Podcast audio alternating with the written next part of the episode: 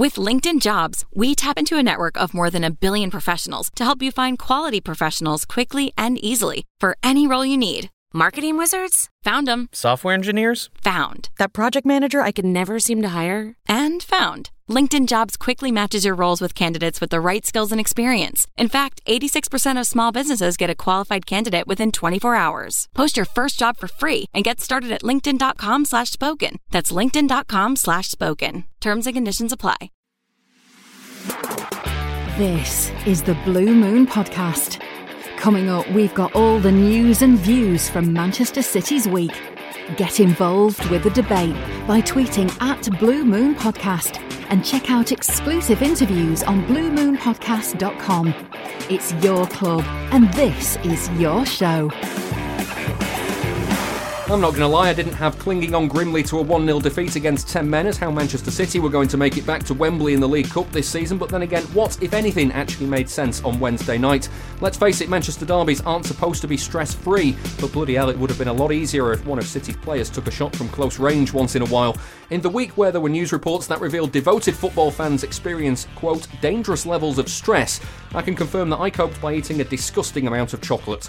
Welcome to this week's Blue Moon podcast, where we're going to try and make sense of what's happened in the last seven days at City, including a mini row about the fullness of the Etihad Stadium. Was Pep Guardiola right to say what he said? Was he goaded into it by crafty questions? Or should the fans make more of an effort to fill the ground? All of that coming up. It's Spurs away next for City, so we'll look ahead to that. And we're talking about our favourite Sergio Aguero goals as he passed the 250 mark for the club recently. I'm David Mooney, and to help me sort out all of that on this week's show, I'm joined by two City fans. Higgy. Hello, you alright? I'm not too bad, thank you. I'm making his debut, Phil. Hi. How are you doing? Not too bad. Lovely stuff. Uh, so yes, two uh, two cup games. Um, I had forgotten in making the notes for this that City had actually played for Fulham at the weekend. Yeah. um, because it all kind of uh, stemmed from the derby. But um, you know, through to the fifth round of the of the FA Cup uh, with a tie against Sheffield Wednesday, another Wembley trip coming up. It should feel like this week has been quite good. It should, shouldn't it? But uh, yeah, it was a bit of a, a weird couple of games. Like Fulham was flatter than flat, having been run over and made more flat. It was just horrible, wasn't it? It was, it was grim. Um, didn't help the the ten men thing and the penalty kind of sucked, killed- sucked killed the what little game, life the game had. yeah. Yeah. out of it. And then um, United was just oh, just weirdly disappointing. It was, it was yeah to go through to Wembley on that performance, just odd, very damp squib. It's one of those weird situations, Phil, where the team that is losing the tie overall wins the second leg, and so both teams win and both team lose, and It was very unsatisfying. yeah, it just nobody feels good about anything. no, no, it like you say, it- damp squib. It's just very, very strange feeling coming away from both of those games where clearly good outcome, clearly good outcome, but it just feels like there's something missing in spite of it. Honestly, I'd forgotten that we played Fulham. It left that much of an impression. I'm really glad we've got through to the next round of the FA Cup. It's something I really want us to win again, but it, the game was over so quickly that, frankly, I'd remembered all the comments we'll come on to later, but the game itself had more or less faded away. just parked it and, Just completely forgot. and moved and on. then United, it's just it's hard to put your finger on it, but it was a very weird game to. did you come away? experience. Did you come away feeling disappointed on Wednesday? Yeah, to be honest, angry to a degree, definitely very frustrated. I'm going to throw in a hot take now, though, Chris, um, because United had one shot and scored it, Yeah. and that was about that, was all they created. So were City actually in control for 99% of that game and just not just not exerting themselves to to what they would have done if it was a league game? To an extent, they were in control, um, and you got this sense of they, they knew it, but that's complacency, isn't it? If you think you're in control when you're one get one goal away from um, taking it to penalties, like we started taking off the players at the end. That would take penalties. yeah, and that you would have faith. Well, I mean, that you would have faith in that's a whole different kind of topic, isn't it? Our penalty taking, but you you did feel like this is asking for it. It's really asking for it. So many chances went begging. That Silva one, like I've watched that about fifty times today, and like there's freeze frames of it. You watch it in in slow motion. You watch it in real time. It's like, how can you not shoot in that situation? What is what is going on in your brain? Like, just pass it into the large gap at the side on the left of the goal. Just stick it in the net, man. And he thinks, uh, I will pass the ball. It's going to be fine. And it's like, whoa, whoa, how, how, how? Just don't don't get it. It it riled me that and. Aguero was doing his damnedest to try and score. Um, De Gea made a few good saves, um, but there were opportunities there. It's just like the amount of times I said during the game, pull the trigger, somebody shoot. You've got to take that. You've got to, you got to shoot. And we were just trying to, you know, walk it in the net. Like, it's it's funny though because it's kind of taken on a whole new. it was in the um, wrong gear for me. Well, it, it- it's all kind of taken on a whole new meaning, though, Phil. Because like, the, like when the ball is on the edge of the box, you always get those shouts in the crowd. Oh, shoot! Somebody have a go! Somebody have a go! Well, City have had the most shots this season, or the second most shots this season, behind United in the Premier League from outside the box. So clearly they're having a go from range, and it's just maybe not working as as often as fans seem to think it will work. And then on on Wednesday night, they were getting into like five yards out and not shooting. and it was pretty much everyone as well. It wasn't. You sometimes get it where it's just one one player. Like Sterling has had a few games this season where he's he's played quite well. He's got a good position, and he's clearly he's frozen. and just taking an extra Yeah, touch. and but yesterday it seemed like everyone was doing it, hmm. possibly with the exception of Aguero. But everyone seemed to be just trying to walk in. Like I had a bit of a awkward reaction to the Silva one. I'm still more annoyed at Gundogan for the way he took the ball and tried to dribble it past two players and I am at Silva passing it. I suspect Gundogan wasn't expecting He was it probably, to be arrive fair, through. yeah. probably in shock, thinking, Yeah. "Why isn't he shot?" Like, and it's put him off. The fact that everyone seemed to be having the same overall reaction of Jesus, we cannot. You know, can't shoot. Just give it. You know, keep moving it around. Keep moving it around. We've got to get. We've got to score. We can't waste this by shooting. Yeah, why? I mean, why? Why does that happen? Why did that happen? Do you think? Is, it- is was it a case of, of simply we just need to create the best chance we can? I think it's a combination of lack of confidence and also they've had it drilled into them so well that there is a certain pattern of play and to an extent the, the shot selection they, they're clearly thinking very hard about what chances they take, what chances they opt out of and try and get something better. And it feels like no one's quite confident enough to just say, "This is the one. I'm going to go for it." This one's mine, unless it's Yeah. Aguero, maybe. Unless it's Aguero, who you can't. Whatever we do, we cannot beat that selfish, ruthless streak out of him. He's always going to try and is see a goal. Yeah, definitely. It's always going to be there. It's frustrating sometimes, but in the moments like that, you rely on it because he's the only one you can trust to do it. yeah. Do you think we consciously played within ourselves? Well, this is what I'm trying to get to the bottom of because, like, I'm not sure how conscious it was, but I was thinking when you were talking about control, I don't think they controlled it in the sense of actually controlling the game, but it did feel like they were controlling the performance in the sense that it felt like they all knew they could go up another level, Yeah, yeah. yeah, but they weren't. But that's the thing. I mean, like they were clinging on towards the end Yeah. in the sense that they were holding the ball by the corner Yeah. flag. But I never really felt, other than that that cross that went in towards Maguire at the back post, that United were were likely to get a goal. A- Apart from it as well, when Otamendi decided to, It did feel like we, we looked very capable of giving away a goal Yeah. without them really doing anything. yeah. But that, I mean, that's not good play from United. yeah, That's, exactly. That's yeah. just that's City, just us being City. yeah, oh, losing, oh yeah, losing yeah. control that's, of. That's exactly what I was worried about. Us being us, not them being any good. I mean, Otamendi, case in point, Brainless. Absolutely brainless. absolute lunatic. I mean, how many times do you Yeah, but think it was a great foul, though. Do you know what I mean? It was one. It was a fantastic. I have fouled you. Wham! You know what I mean? I have fouled you. If he'd been 10, 10 yards further back, I'd agree with you. that would have been really satisfying, but where he did it, it was just. Just, he's Just to wa- watch you fly in the air and land on your backside. Watch it. was- Wham! It was idiotic, and it deserved every ounce of the. Uh, De Bruyne reaction. yeah, yeah, yeah. Like, what are you doing? A 31, No. 32 year old centre back doing that is Yeah, just. and being told off by uh, by Kevin De Bruyne. Yeah, you can understand his frustration. I mean, just on the on the decisions whether to shoot or not. Um, we've already talked about the, the David Silva one, the Raheem Sterling one, where Oh, Jesus. he's clean through one on one with with David De Gea at the start of the season. He shoots and scores that. Yeah.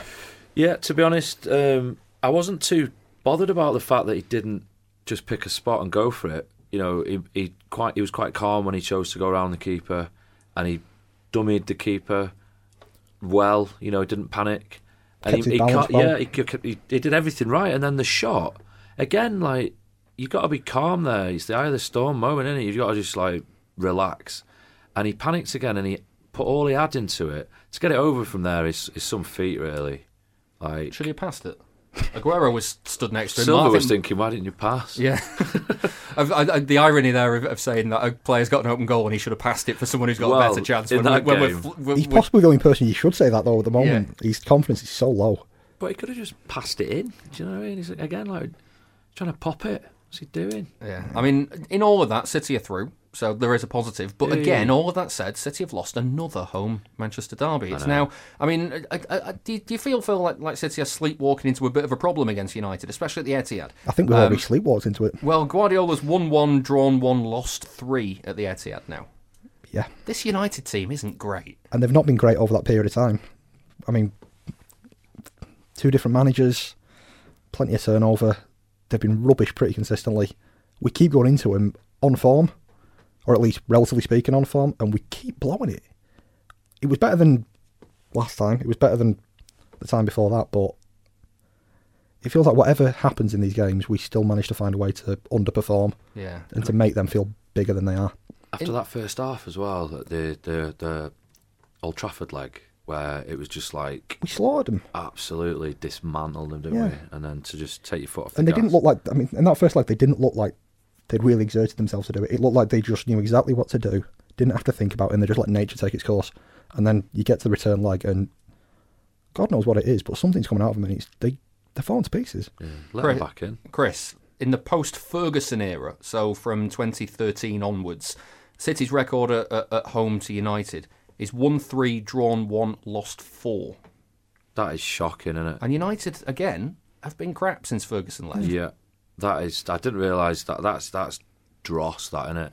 That's pretty bad. I didn't. I wasn't aware of how bad that record was. Is And some of the wins haven't been that great either. If I cast my mind back, I think the There was a Pellegrini scuffed 1 0, wasn't there? there was a, the way we've played the last two years. You expect them to be able to, even if there's some variance, because again it's a derby, you'd expect them to be able to put together at least one victory at home where they pretty much just destroy them. Well, just to, to kind of reflect that, the in, in, the opposite stats are the same stats but for Old Trafford. Um, in the post Ferguson era, it's 1 5, drawn 1, lost 2. And under Guardiola, it's 1 4, lost 1. City, City, uh, City just love it at Old Trafford, and they, they love derbies at Old Trafford and, and can't do them at home. it's weird.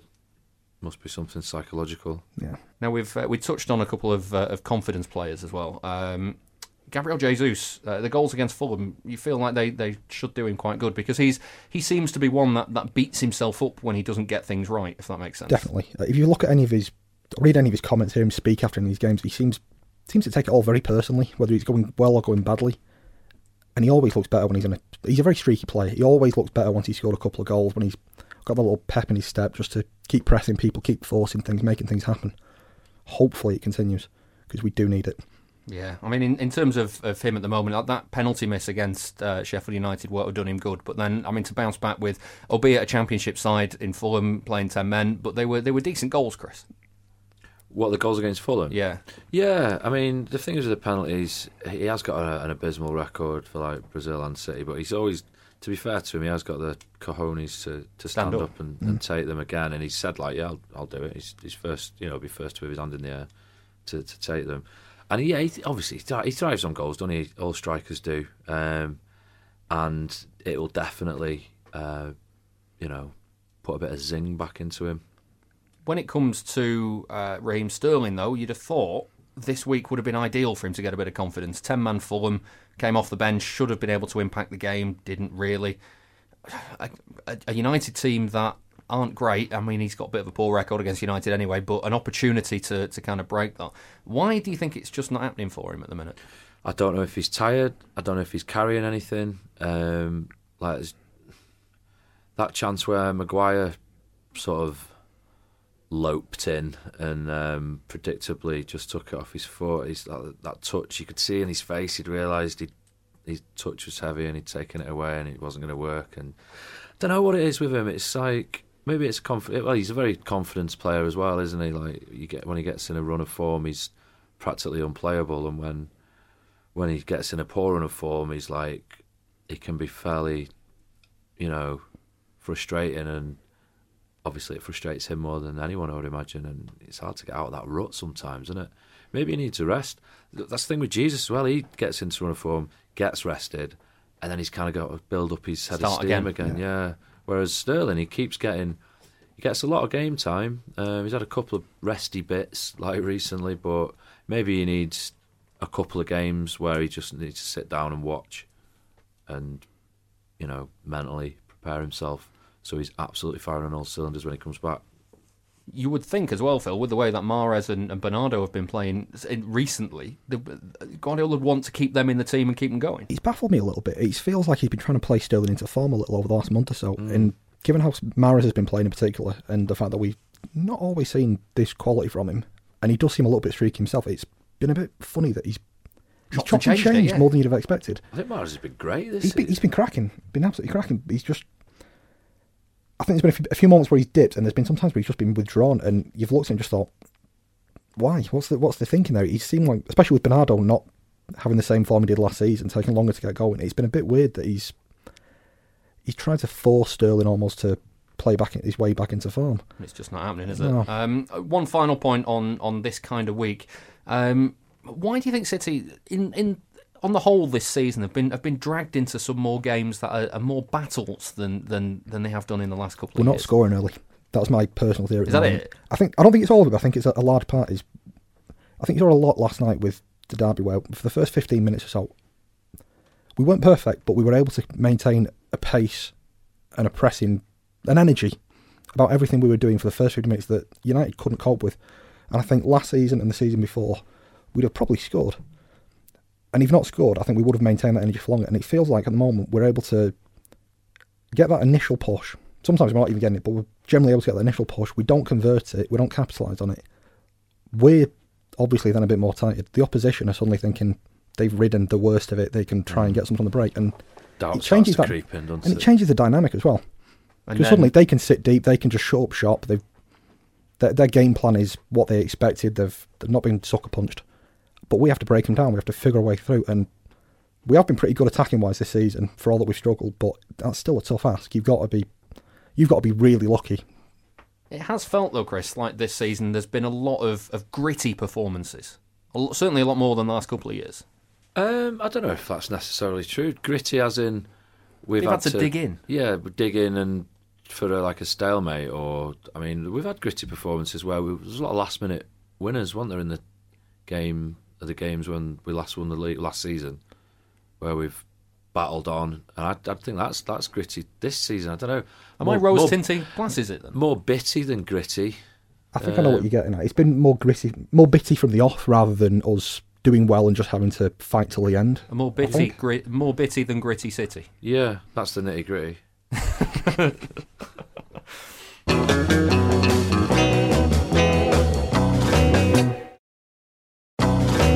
Now, Pep Guardiola puts out a mini call to arms after the win against Fulham, expressing his surprise that the Etihad wasn't full. It's upset some fans, while others thought he'd been too open responding to a question in his press conference. Either way, the fuss that was kicked up maybe was not the best preparation for this week's Manchester derby. I've been taking a look at what happened.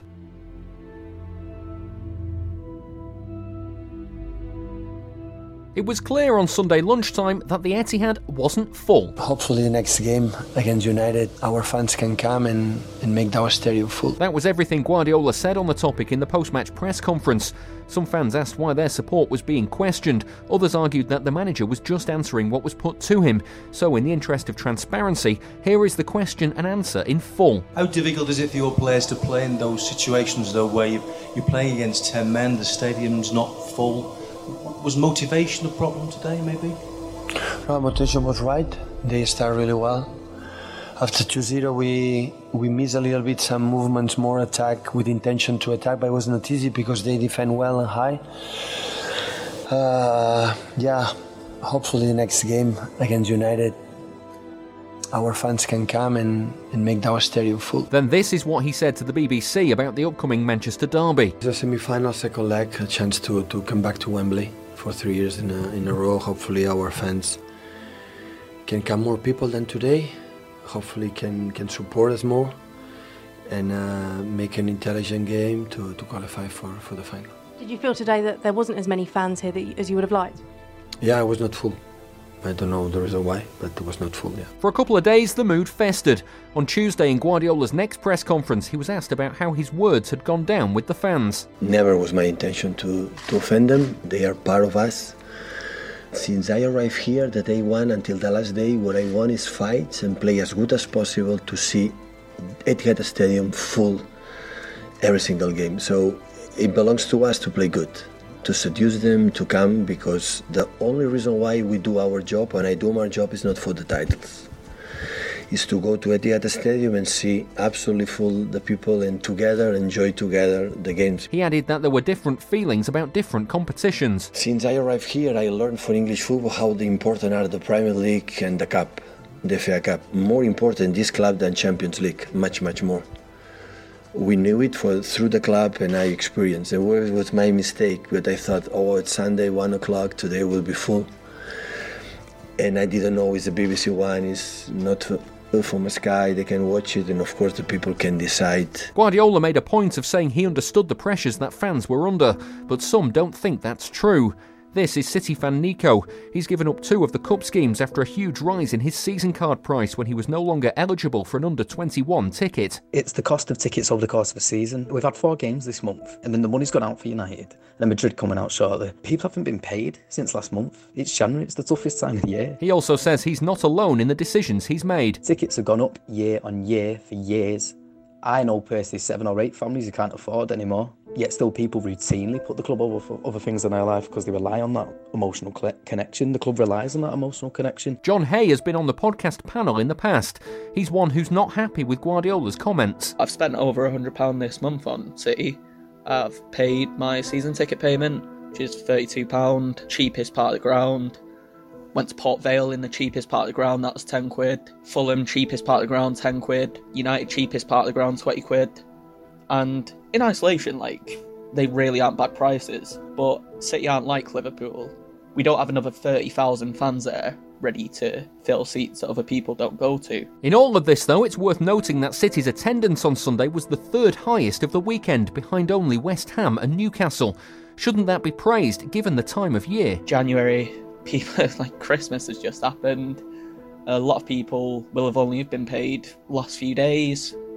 Um, some people haven't even been paid this year yet, and a lot of people realistically have to pick and choose. If you spend in hundred pound for a couple of tickets for you and your mate against Real Madrid, then going to Fulham isn't going to be the highest on your list of priorities. Nico agrees that this is one of the hardest times of the year and says ultimately it's just not a good look. I didn't go to the game on Sunday, but I was at the stadium on Sunday collecting donations for the MCFC Fans Food Bank we're an incredibly well-run club from top to bottom, and it's mad to think that in a climate where 40% of Mancunian kids are growing up in poverty, and people in one of the richest countries on earth had to use food banks. It's mad to think that Pep doesn't have advisors informing him that responding to these questions like this is terrible, terrible optics for the club. It could just be that the Fulham game is the point that the irresistible force met the immovable object, and everything came to a head. John Hay says he understands why people pick and choose cup matches. When every season your season ticket is going up by let's say £20, this nominal amount that means nothing to the club, you look at what else you can cut. You think maybe if my season ticket is going up for absolutely no reason, I'm not going to go to the third and fourth round of the FA Cup. And I think that's fair enough. I think I think Guardiola, if he really wants to tackle this issue, he needs to speak to the higher ups at the club. This isn't the first time that the cost of football, especially ticket prices, has been discussed on the show recently, and very little has changed down the years, other than maybe another 10 or 15 pounds going on top of prices. Something at some point is going to have to give, and if City and Guardiola want a full Etihad Stadium in each match of every competition, then maybe both sides of this debate need to get together and work out a solution. It will be interesting to see what the reaction to the Real Madrid prices and to Guardiola's words this week has on the season ticket renewal announcements due in a few months' time.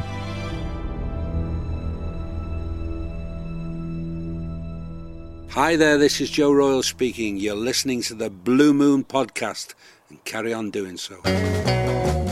For a pledge of $2 a month, you can hear our weekly bonus show on a wide range of city topics. There's more details on patreon.com forward slash Blue Moon Podcast. A look there at Guardiola's comments about uh, filling the Etihad Stadium. So, uh, Phil, I'm going to start with you. Uh, do you think Guardiola's words were fair? No, quite simply. My reaction was a little bit moderated depending on how I, what his intent was, and I've been wavering a little bit on that the more I've thought about it. But I cannot see an interpretation of his comments that isn't at best just mildly insulting to City fans. With as many games as we played, with the context of the game itself we was coming off, it's just it's very disappointing. It's dispiriting.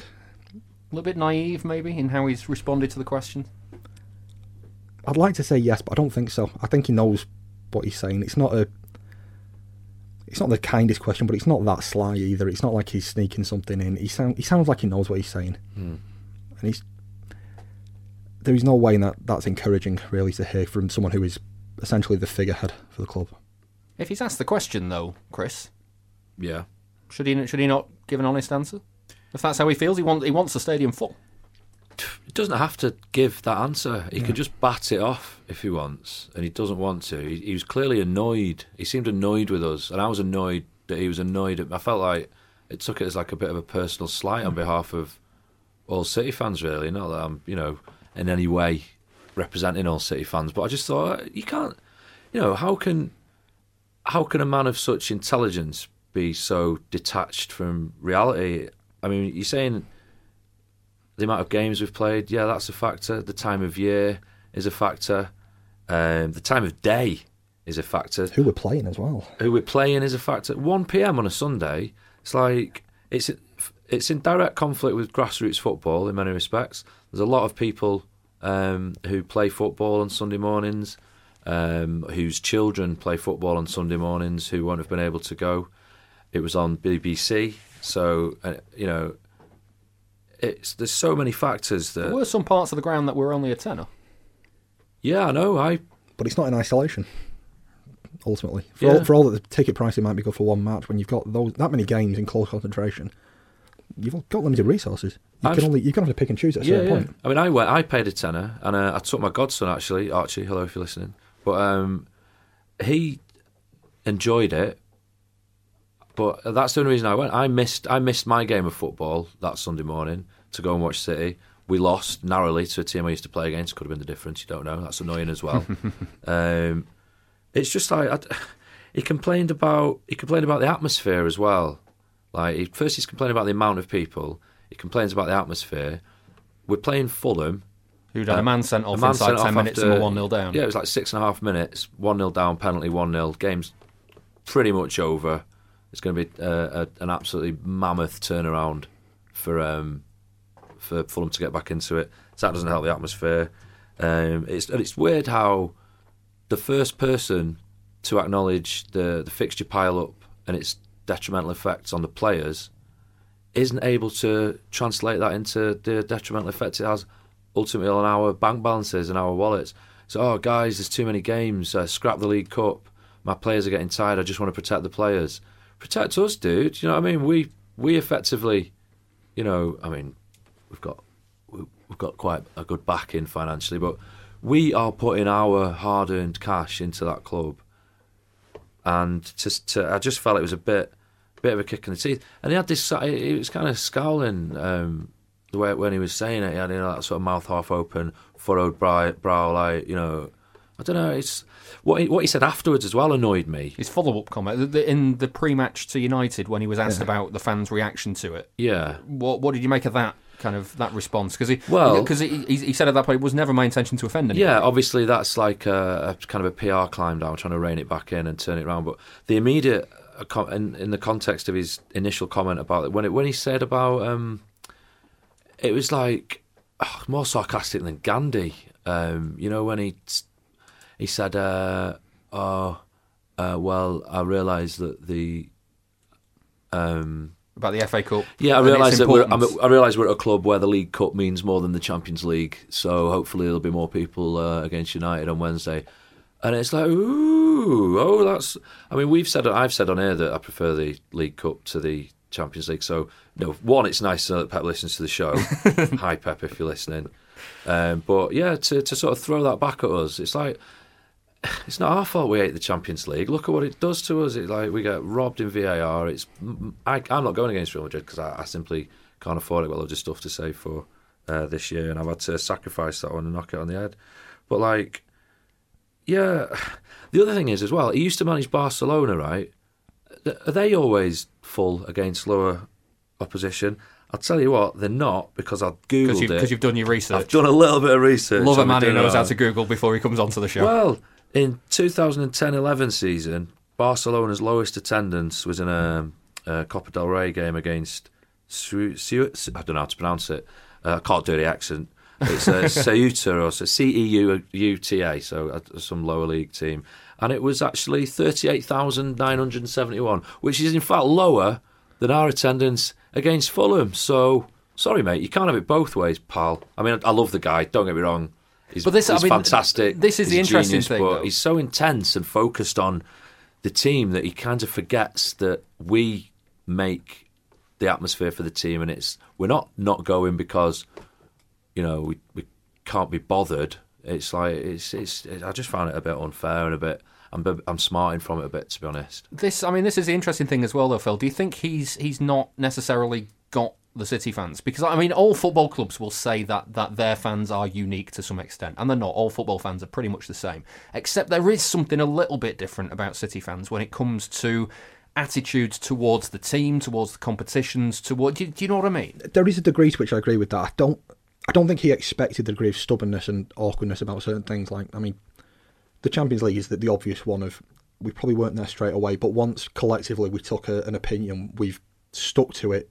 No matter what anyone else thinks, we're not going to suddenly start liking it just because other people want us to. I, I don't think he gets that, but at the same time, I don't think he can use that as an excuse because we've all said it. He's an, he's clearly an intelligent man. He clearly, in the case of Barcelona, clearly is able to recognise that there might be reasons for this and it might not be the end of the world. I find it hard to believe that he's saying this stuff because he's unable to translate it to the context of City. When he knows what's going on, when he's as close to the people who actually run the club day to day, personally, I find it quite hard not to believe that at some level he's saying this because he's been asked to go in that direction rather than because he truly believes that there's no reason we shouldn't have those attendances. So you think he's being kind of primed to make that comment? I think he's been more. of his own Politi- I think he's been more political than he's letting on. At the end of the day, Ooh, I don't know.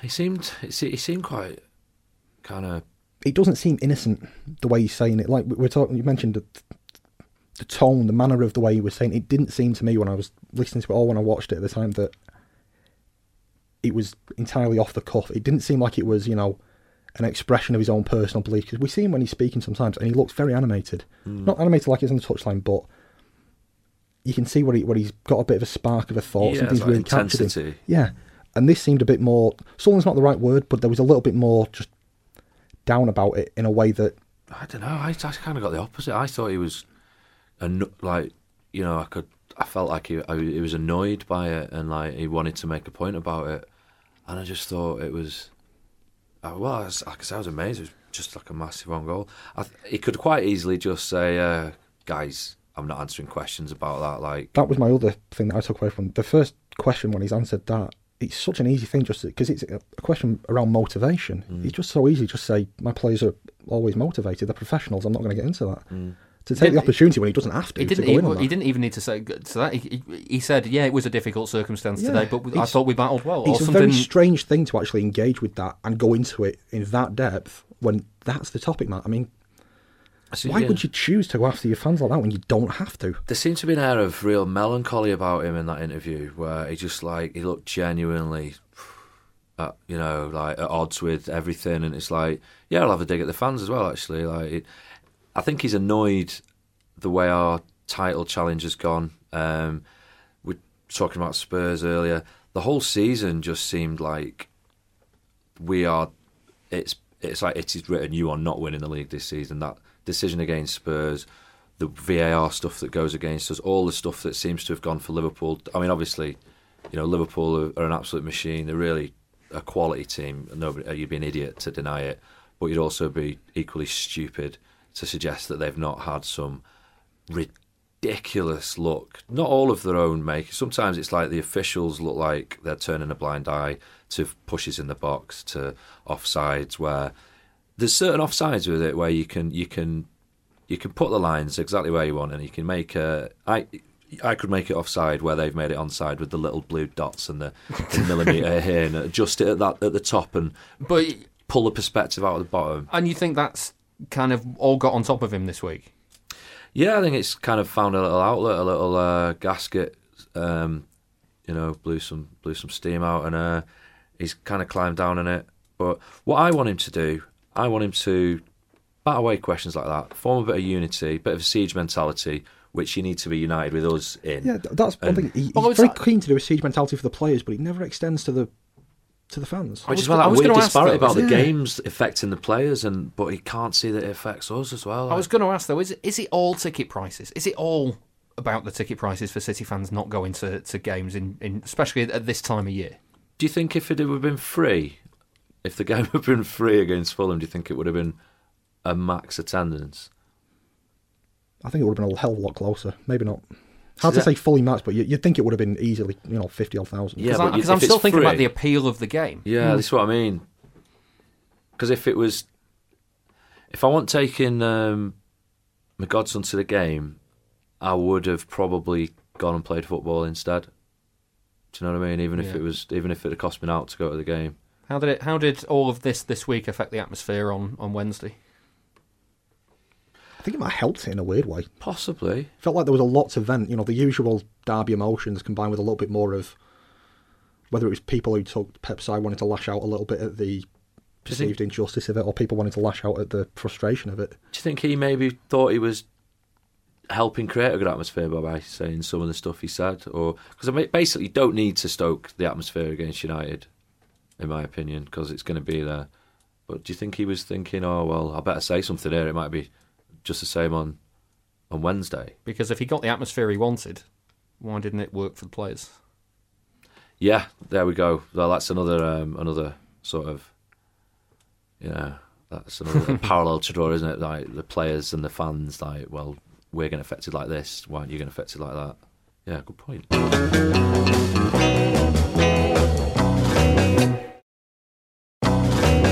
Time to look ahead now to the game against Spurs at the weekend. Uh, out of nowhere, Spurs are suddenly one win in five Premier League games. They've they, uh, this season has been really weird for them.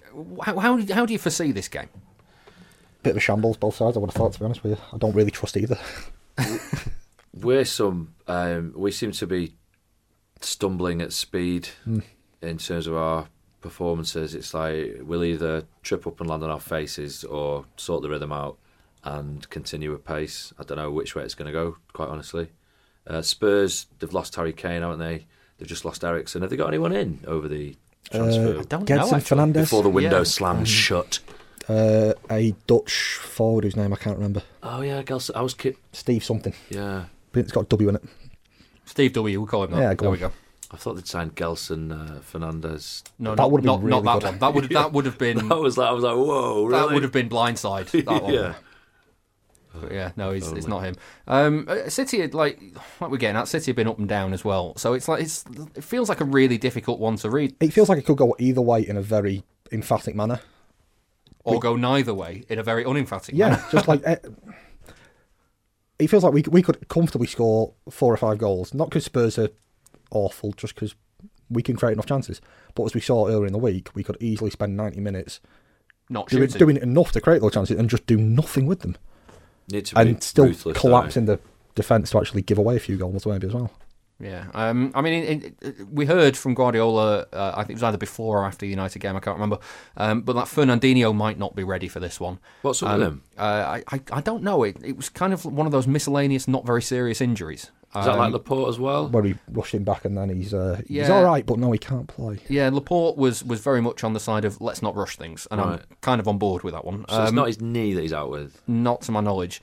Um, but I mean, certainly when you know that those two, especially Fernandinho, are, are not available, um, does that just start the alarm bells? Well, it makes you wake up in a cold sweat, thinking, "No, Otamendi, don't do it." Like you know, Don't step foot on that pitch. yeah, don't Stay dive there. in. Twelve yard slide, like a maniac. Um, uh, yeah, obviously, it, it, there's question marks over the defence because there's uh, big gaps to fill if those players aren't available. But we surely, surely to God, have enough um, firepower up front to um, get past Spurs back line and bang a few in if we apply the ruthlessness we were talking about Yeah. lacking in, in the derby. If Dave Silva gets in front of goal, this is the thing with Silva. He, he'll probably now shoot for the next five opportunities where he should actually pass. Pick up a couple of goals. Yeah. Ping one in from the edge of the box and Yeah. going. No, no, I don't what- think he'll score. I think he'll shoot when he should pass, and it'll be like, "Oh, mate, what are you doing?" Um, but yeah, I don't know. It could go either way. Uh, I know. How, I mean, we talked about it a little bit in the first part of the show about the, the intensity there in the first 20 minutes against United, Phil. How, how important is, is getting the pressing game right? Because it feels like this season the press has not really been there for times. For me, for all the we've talked about the defence over the course of this season, that's been the biggest thing. Because I think one of the biggest differences between this season and the last two seasons has been that partly this has been because of where we play Fernandinho, where we've had to play him, but we've not had the press from the forwards or the midfield in a way that has it's seen us through a lot in the last couple of years, and it's put a lot. Of, it, it's deprived us of chances further up the pitch, and it's put a lot more pressure on the defence, and they cannot cope with it because they're not. We're not built to have that much pressure on the defence, and when we do, even when Otamendi's not being Otamendi, Otamendi. even when he's not doing that, we we're more porous. We, we struggle. Yeah, I mean, in terms of performances, though, Chris, is uh, what's more important from this game: getting a good result, or actually just just getting back on the feet and playing well, and not necessarily winning the game, but but actually getting some confidence into those confidence players we were talking about. I don't think not winning the game is going to do that. Even if uh, playing well and not winning the game, that's just going to leave. That's just going to be redoubling the head scratching. But what if? It? But what if they were to get a high scoring draw and Sterling bangs two in that are, are great goals, and you know Jesus gets a, a, a great goal as well? Um, yeah, I suppose. You see, you kinda, see what I mean? Uh, yeah, I'm warming to the scenario as, as you intended it, um, but it would still be very frustrating and leave you with the same conundrum. Do we just be ruthless and be mean, or do we just try and play our football? It's got to be both, hasn't it? I mean, come on, look at the squad we've got going forward. We've got to, we've got to be playing well and beating. Um, well, uh, uh, with the squad we've got, we should be either top of the league or very uh, close. A lot closer to it than we are. Yes. And this isn't the Spurs of two or three years ago. We should be beating them. Yeah, they've got no Kane. They've just lost Eric. They're woefully out of form. Yeah. Which, uh, yeah, it's starting to look more and more like a City win, boys. but what what do you need when uh, when you're woefully out of form? You need a visit from City, don't you? That's how it, that's how things work. Um, yeah, deflated again. Weirdly though, uh, City are seven wins from eight away from home in the Premier League. So actually, on the on that kind of odd flip side, is it playing away from home that they're able to deal with things a bit better? There's no, there's kind of maybe no expectation from from the home fans weighing on top of them, or like that. Like every time a, a, somebody put a pass out a play on Wednesday night, there was a, oh uh, that sort of thing. Doesn't happen away from home. It may be easier to play under. I think there's also the difference in how the opposition plays as well. There's not many teams who come to the Etihad and genuinely open the game up, genuinely try and you know really go for a win. It does happen, but not very often. Whereas when you're at home well, when we're away, when the opposition's at home, they tend to feel more of an obligation to do something, even if it's not all guns blazing. And I think we do capitalise on that more often than not. Although, even away, our, our game doesn't change, does it, in terms of our possession stats are always like ridiculously good. I think we catch people out on the break more often. Yeah. I can't back that up with any facts whatsoever, but gut feeling. Gut feeling. Gut feeling. No, fair play, fair play. Yeah, and uh, just finally on this game, uh, Chris, you, you, mentioned it before the VAR stuff uh, with Spurs. Yeah. Um, do you think this season would have gone differently if that Jesus goal had stood? Um, well, yeah. Second game it's, of the it's season. Hard to, it's hard to say in retrospectively, like, would this have led to that? But it's about moments and momentum, isn't it, a lot of the time, footy? And um, it was a big moment. It really deflated us, and it made you think, oh, right, is this how it's going to be? And so it proved. So I'm inclined to think that yeah, it, it really has had a big swing on us. Yeah. Uh, that combined with all the other ridiculous decisions that we've witnessed. Fair enough. Right. Uh, well, just the one chance on this week's show to try and bolster the total for the season so far on the charity bet. William Hill is giving each of the panel £10 correct score single, and the winnings are going to the Christie Cancer Hospital in Manchester. Uh, Phil, what you what you uh, going to kick us off with? 2 1 City. How do you my bets? 2 1 City. It's 13 to 2, so £65 if you're right. Uh, Chris, coming to you now. What are you going for? Gone for 3 2 City. 3 2 City is uh, 18 to 1, so uh, 180 uh, if you're right. Uh, mine is 12 to 1, it's 2 2 uh, between the two sides. I can just see it being one of those games. £120 uh, if I'm right. you've got to be 18 or over to gamble. Prices can change. Please gamble responsibly. Check out begambleaware.org for more information. Now, recently, Sergio Aguero passed the 250 mark for the number of goals he's scored for City, and Tottenham are one of his favourite clubs to play against, with 12 goals against them in 17 appearances. To mark his recent achievement, we've been asking your favourite goals he's scored, ignoring the obvious one, of course.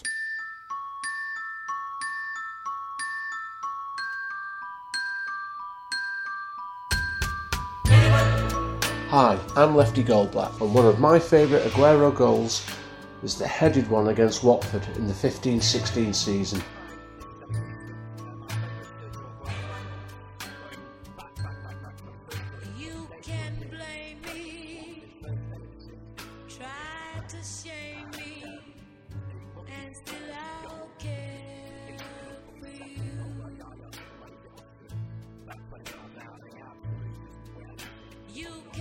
With less than 10 minutes to go, we were 1 0 down. A Yaya pile driver got us level, and three minutes later, a pinpoint Sagna cross enabled an Aguero to produce one of the most accurate headers I've ever seen. Hi, my name's Alex. Uh, my favourite Sergio Aguero goal, beyond the obvious one, is when I think we won 4 1 against Sunderland and Aguero nipped it through the legs of one defender and then just kicked it really hard. And the goal net came off the ground and that's my favourite because as much as I like the fancy stuff, it's fun when a player foregoes that and just kicks it really, really hard.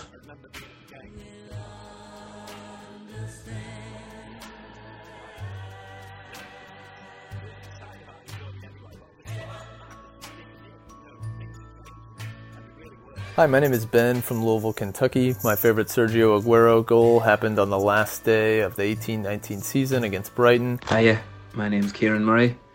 My favourite Aguero goal is against Liverpool, and I'm not just saying that to try and force a rivalry. Brighton had just scored, and for the moment, given Liverpool uh, the title, and less than 90 seconds later, he comes down on the other end, takes the flick from David Silva, and rifles it between the keeper's legs. It was 2013, so they were trailing 2 1 at the Etihad. Gareth Barry played the ball forward, and Pepe Reina inexplicably kind of tried to chase down Aguero outside the box. The excitement and composure that he finished that with uh, let me know that everything was going to be okay and City were going to get it over the line uh, to win the title again. Aguero controlled it, lofted it from an impossible angle almost at the touchline, and it nestled in the side of the goal. Just proof that he can make the impossible possible.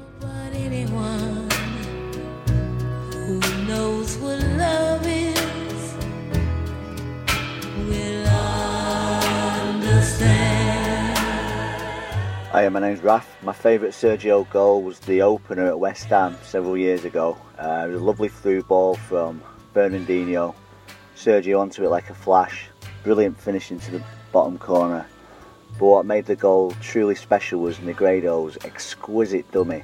Just casually walking towards the ball, kept on walking as it passed him, fooled the defence, and Sergio's onto it and tucks it away. Hi, my name is Matt, and my personal favourite Sergio Aguero goal was his third against Bayern Munich in the 2014-15 season as it completed his historic hat-trick against one of the most renowned teams in Europe. Hi, this is Jimmy from New York. Uh, favorite Aguero goal was the equalizer against Brighton on the last day of the 2018-19 Premier League season. Hello, my name is Chris. Uh, favorite Aguero goal behind obviously title-winning goal um, was at this game. Beat Spurs 5-1 Dzeko scored four, but just remember Kun's goal that game. Had that not happened, we're chasing the game. Uh, maybe we end up losing 1 0 or uh, tying 1 1. Not enough to overtake Liverpool, not enough to have back to back championships. One of the best parts is that it was David Silva passing him the ball seven years after 93 20. I think Nasri slipped him in. He fired at him with his left foot, top corner. Great day out, great result. Hi, this is Mike from the Bolt from the Blue podcast with my favourite ever Sergio Aguero goal. April 14th, 2012. An away game against Norwich City and a 6 1 win. Hi, my name is Benny, and my favourite Sergio Aguero goal was in the 2013 FA Cup semi final against Chelsea. The first of a brace from Sergio lives long in the memory. A beautiful bouncing back heel from Tevez Fox, the Canaries' defence, a wallop. Sergio thumped one into the top corner from the edge of the box. The goal started with a brilliant cross from Gareth Barry that found Sergio in front of a Chelsea defender to guide a header past the static Peter Cech. The reason it is my favourite Sergio goal was the timing of the leap, the base and placement of the header to perfection. Anyone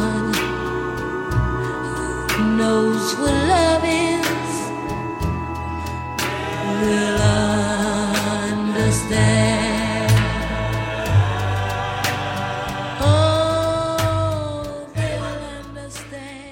Hi, this is Paul Dickov, and you're listening to the Blue Moon Podcast. Get involved with the debate on Twitter at Blue Moon Podcast. Some cracking Aguero goals there. Uh, any favourites? Uh, Obviously, we're not allowing the QPR one. Too many to pick from, but not allowing the QPR one and not wanting to repeat anything anyone else has said so far. I'm minded of two derby goals that he scored, one at Old Trafford in 12 13, I think. Everyone remembers Wham, top corner. Danced across the area, smashed it in the top corner. Phil Jones's face. Oh, Yeah. brilliant. And then uh, September 2013, I think Moyes' first derby, where he, he pirouetted. The volley. It's beautiful. Ah. Two goals where I can, I can picture the goal and I can picture the celebration if it's right in front of me. Yeah.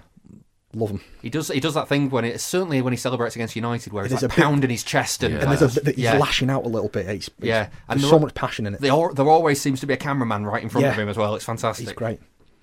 Chris, any uh, any Aguero goals that uh, that stand out for you? Well, I was just uh, just enjoying rem- remembering those actually. But there's a really good one against. Um, oh, who is it now? I had to. I, I should have written it down because I've just I got caught up in the moment of you describing those goals, thinking, yeah, yeah, that was amazing. and the ones I had I've gone out of my head. There's a really good one that he scored against Wigan, but I, I like that because of the Dave, Dave Silva bit that he did in Is that where midfield. Silva pirouettes holding the ball but He- just kind of shielding it? Yeah, he does that thing where He just kind of walks around he it, doesn't of- he? That was his ball's- first. That was his first hat trick. Was it? Yeah, that was his. It was about his fourth game or something. Right. And he just he one on one with the keeper and just rolls it. into Yeah, the just corner. casual, nonchalant as you like, just strokes it in. But the, the build up from Silva is probably my favourite bit in that, but it's still a fantastic goal from like a, a team perspective. Is it West Brom where he rifles it? There's one where he's about Oh, in Pep's first season. I think so, yeah. And is At it the- West Brom? Yeah, it's at the Hawthorns. Yeah, yeah, yeah. And it's about 20, 20 odd yards out. And You see the net lift off at the back. yeah, if you know when I'm it go, you know when they describe a goal as like arrow like because it's just like an arrow. it was just, just the speed and the accuracy, the way it just, you know, I th- probably broke the sound barrier going in. Yeah, Mine Just was ridiculous. My favourite is the. Uh, it was mentioned in that feature is the the Liverpool two two Oh. draw. Where he just lofts it past Reina. When he takes it round Reina, Oh, he's sat- sat on his and, he- and he's, he's already hands in the air. yeah, and he just on the deck. I used to sit yeah. at 302 at the time when he scored that, and I was right behind it. And I don't think I've ever seen a better goal from, you know, actually being able to physically see it because the angle he scored that from was Should just never have gone. unbelievable. How do you do that? Also, uh, that Liverpool one last season where Oh, yeah. he had no right to Yeah. score that. It was such a pressure cooker of a game. And the way he gathered it. And he does um, it like it's not a big thing as well. Yeah. Like, like you're supposed to score from that angle. From Yeah, three yeah, out. just lash that in from here. Thanks. And then he- the way he, Obviously he'll do that. again, his eyes, the pupils like fully dilated, the steam coming out of his nostrils, and his whole face contorted in like a a, a maddened, you know, delight. What, but what about the Chelsea game last season? Missed from yeah, yeah. half a yard out, but it how it far wide. out was that one And then well? then just goes, oh no, I'll pop it in from twenty five yards. That it's was all right. amazing. the guy's a phenomenon. I absolutely, I think he's ah, he's just an absolute legend. is I'm gonna I'm gonna him miss so him. He's gonna, he's irreplaceable, isn't he? Yeah.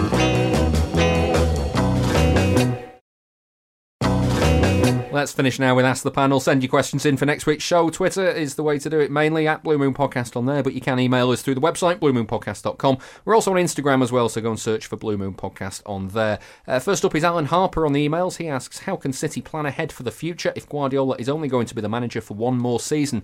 What if whoever replaces him is after different players, when clearly Guardiola wants a lot of new faces coming this summer?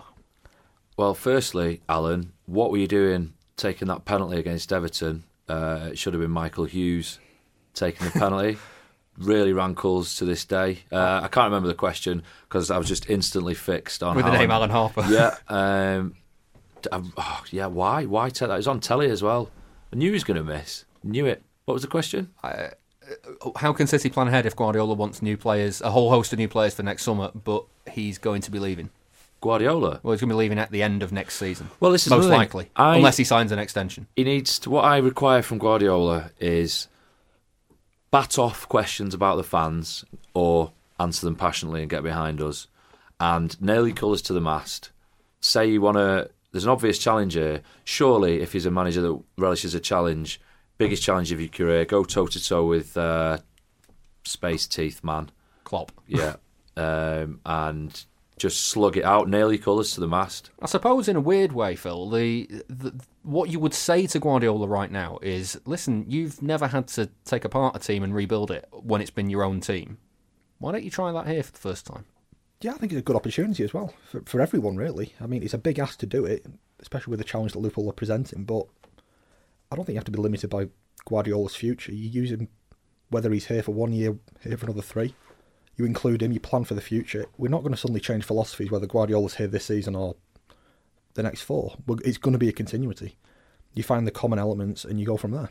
So, in terms of having of, of, of, an overlook of the transfers, then I suppose that's where the director of football comes in. Yeah, that's what he's there for. I, if you can't do that, then you've got to be asking questions. But we've it's not been perfect, but the way we've handled transfers over the last few years, I'd have quite a lot of confidence that we're not going to suddenly it's about face and change. It's kind of been all designed for Pep, though, hasn't it? Even the directors of football are kind of chums of his, and apparently he was casting his eye over transfers before he was even at the club. So I don't know if he goes. Is the are the directors of football going to stay? Are we going to have continuity? That, are, that would be the more worrying question for me. I would assume he'd stay. If he doesn't, then it is a serious issue. But his job is to be the continuity across between managerial, managerial teams. Yeah. Mm. If he's think, still there, we should be suited to do it. Do you think Pep will go after? I think probably the end of next season when his con- when his contract's up. Yeah, mm, I'd like him to, uh, you know, step up and say, do you know what? I'd like him to see all Liverpool. Yeah, exactly. See, see, see them off. Prove that you can. Because yeah. I tell you what, Klopp ain't going anywhere. No. He's going to be there till they, they'll be dragging him out. He's uh, he seems to have really bought into it. I want that from uh, from our guy really, rather than bragging about crowds and that. You know what I mean? Well, uh, let's see what happens. Yeah. In the, and I might have got it wrong weeks. about the uh, other penalty taker when Alan Harper missed that penalty. it, might, it might not have been Michael Hughes, but anyway, Alan, the point still stands. Yeah, I don't think it's the same one. Just to crush your dreams, uh, Iggy. Sorry about that. Um, well, I hope not for his sake. Ian Boyd asks on Twitter: Leroy Sané is getting closer to fitness. What impact do you think his return will have? Is there any chance of him staying at City this summer, or is the move to Bayern now almost a dead cert? Big question, isn't it? I'd, I'd like to think he's going to come in and have a massive impact almost from the off. We know the player he can be, but the injury he's had, how long he's not been playing is. I think it's impossible to, to know what form he's going to come back in, what state he's going to come back in. Is he going to have the same speed and agility? Even if he does, how long is it going to take him to get back to delivering in a game? If it goes well, it could turn around at the end of the season. If he takes a little bit of time, who knows? And I'd like to think he'd stay as well, but it doesn't sound like he's going to. He wasn't really part of the running last season, was he? No, he doesn't. It's hard to believe that he's suddenly going to be more trusted by Guardiola after what, like six months out. Yeah. Similar to the last question in terms of what's it going to be like when you know someone's not going to be there, or you think you know if they're you not going to be there, the, the is the impetus going to be the same? Is he going to be playing within himself because he knows he's going to Bayern? Apparently, he's um, been impressed. I mean, he, it's daft uh, story season if it ever isn't. It's even worse at the moment for like paper talk, but I read somewhere that oh he's been so impressed by the loyalty at City that he's actually wanting to sign a new contract with us. Doubling the wages might have something to do with that. but I mean, if he's if he's if I was definitely leaving a club, um, in the back of my mind, even though I wouldn't be making a conscious effort to underperform, there's surely something psychologically there which prevents you from going full well, tilt. When, when handed, especially when you've just and you want to protect yourself, wouldn't you? Especially after the injury you just yeah. come back from, you don't want to like. Have you ever handed your notice in at a job? Um, How have you been during your notice period? Is it that sort of kind of? Oh, I'm just gonna, I'm just kind of see it out now. Um, it's kind of like the same thing, is it? I don't know. I mean, just much better paid. yeah. Um, I'm just trying to think if I've had it. I don't think I have. I went for the redundancy at Sharp that time. Anyway, forget. Sorry, that. I didn't mean to bring up old, old memories. Right, so we'll, uh, we'll, we'll really I'll, regretted that. Yeah, I'll move on to the next question. Sorry about that, Chris. Out um, a couple of years. Yeah. Uh, Daniel Hewitt asks on uh, Instagram: After his contract extension, will Fernandinho play much next season, or will he be considered more of a backup as City try to phase him out? I'd still play him quite regularly based on what we've seen, but it looks to me like he. My interpretation, based on how he's been this season, is that he's probably going to try and use him more of a company role, a bit more of a you know reliable standing, and less at uh, well less in defensive midfield because you'd assume yeah, yeah. that would be Rodri. Yeah and he, he, does seem to be a lot more comfortable buying midfielders than buying defenders. So that you know kind of solves that problem a little bit. You would think that if he's got a contract extension when he was negotiating it, that question might have been asked: Am I going to be a bit part, or am I still going to be prominent in your thoughts? If he's had assurances, Just on that though, I've got a feeling it was triggered automatically. There by was the talk number, about by that's the true. number- Yeah, that's true. By the number true. of games he's played. Well, I don't know. Um, depends who we're getting over the summer. It's hard to say, really. He's kind of in the supposed to be in the twilight of his years, but he doesn't. He looks like he could He still perform at this great, level. Yeah, Playing out of position, he's still comfortably our best defender. he's still quite quick, even though his game isn't massively built on pace. He's quick enough to do it. It's all it's his brain, isn't it? It's his football He reads- brain, he which is the game well still yeah. It's a bit of a Rolls Royce, isn't he? I think he can uh, definitely play, keep playing his way into selection. Yeah, best Brazilian in the Premier League. Hard to think of anyone who comes close I really like Willian, actually. Do you rate him? At times, but not to the same level. No, maybe. more, he's, he's more I spectacular moments, but he's more fleeting. No, I don't know. I think he's uh, he's nearly he's nearly at that level. But yeah, Fernandinho. The give answer's it- Fernandinho anyway, Chris. Yeah, Sorry about that. correct. Correct answer. Do I win five pounds? I was Yeah, just uh, sorry about that. That's all right. Don't apologise. Right. Well, we've reached the end of this week's show, so thank you very much for listening. And if you've enjoyed it, please head over to all your usual places for listening to podcasts and give it a rating and review. It helps us attract more listeners, which helps us to fund the show through the ads. If you'd like to help out further with covering the show's costs, then you can join our Patreon page. There are a number of reward tiers, and you can find out more on patreon.com forward slash Blue Moon Podcast. This week's bonus show for the backers is all about the historical rivalry between City and Spurs. Special thanks to this week's panel, Higgy. Thank you very much. And Phil. Thanks for having me. I'll be back next week to look over the game at Spurs. See you then. Take care.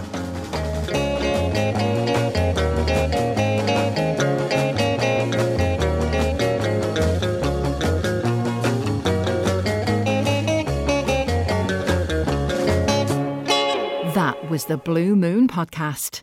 Please support the show. Patreon.com forward slash Blue Moon Podcast.